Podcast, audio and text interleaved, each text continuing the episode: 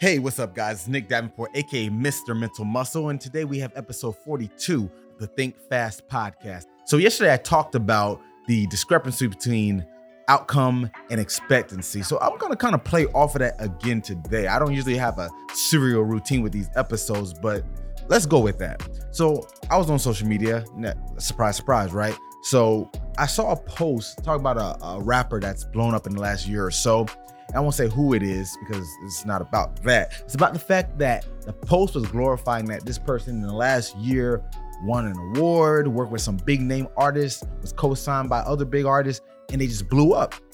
And the real point of the post was to give congratulations. So I'm not against that part. But when I saw the comments, so I'm very observant, I'm analytical person.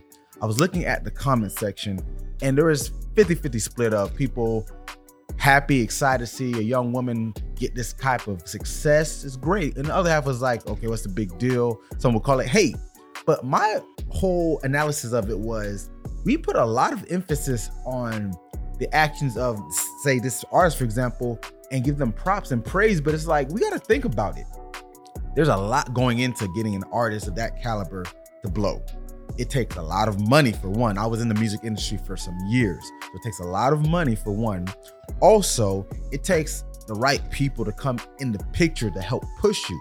Now, it's not to say you can't do things on your own. Obviously, you have to put in the work, but you have to have that cosign, you have to have that team even to make it grow. So when people say they did a great job, they're now predicating success on the fact of someone who success really is predicated on subjective terms. You know what I'm saying? We want to be objective as possible with our quote unquote success. I'm doing the finger quotes, but you can't see me because sometimes it's not going to really show what it, it means because success can go a bunch of different ways. If you're going off just money, then great. If you have money in the bank, you're successful. Or if it's status, career options, whatever it may be. But the problem is we cannot get into the mindset of we see a famous person. That's where I guess where I'm really going with this.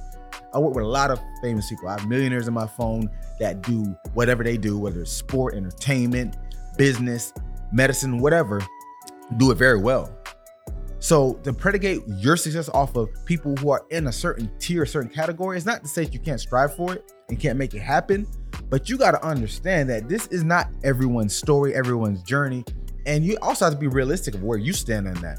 Where do you rank in your field or what you're trying to do? Are you that good? Yeah, it's not always going to be this happy-go-lucky stuff. I like to tell it like it is, and the truth is, are you really where you want to be? And idolizing these people who are already there, and some are there arbitrarily because that's music. I hate to say it, it's very arbitrary when you measure music success. A lot of times, not about how good you are. So take that with a grain of salt, but think about that. So thanks as usual, guys, for tuning into the Think Fast podcast, and as always, get your mind right.